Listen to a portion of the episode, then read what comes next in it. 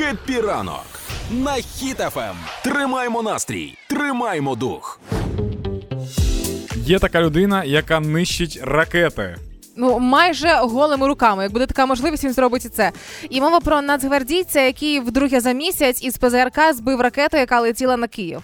А вперше про цього нацгвардійця із псевдонімом Покемон почули 9 травня. Тоді, Це що за покемон? Кожного разу кричать, коли він нищить ракету. а, тоді він е, із ігли е, збив ракету, яка летіла у ніч проти 9 травня на Київ, і вдалося знешкодити Х-55, саме крилату Мгм. ракету. Угу. А, have після цього, е, якщо згадаєш, це було в новинах, і це прям вау, як класно з ігли збити крилату ракету. Цьому хлопцю після цього дали відпустку. Він Мгм. поїхав у відпустку, повернувся у відпустку, і ось він знову з тієї ж ігли зб- продовжує збивати ракети. І це фантастика. Є, є класна новина і є погана. З якої почати?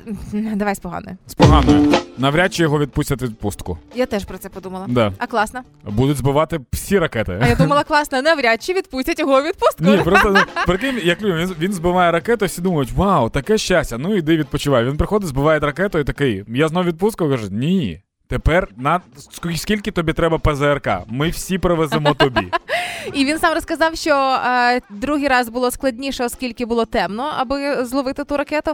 Але результат і ну говорить сам за себе, власне, і каже, емоцій і радості було ще більше ніж вперше. І я можу тільки уявити цей захват дитячий. Я не спеціаліст в озброєнні, але я приблизно уявляю, що таке ПЗРК ігла і що таке крилата ракета. І це, типу, супер важко. Це реально як іглою збити голуба. От, от таке щось уявіть собі.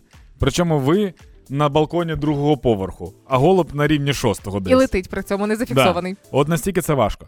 Але, е, по-перше, це новина з одного боку і дивує, а з іншого боку, чого дивуватися. Українці це неймовірні люди, незламні, які здатні робити неймовірні речі. І ця новина має стати закликом до заходу швидше давати нам F-16. Ви подивіться, що ми робимо з іглою і як збиваємо Мгм. ракети. А уявіть, як будемо воювати, маючи F-16 на озброєнні. Нам треба їх 400. Да, якщо ви ніколи не бачили, як літаком на буксир беруть бункер, то ми вам покажемо. Дайте часу.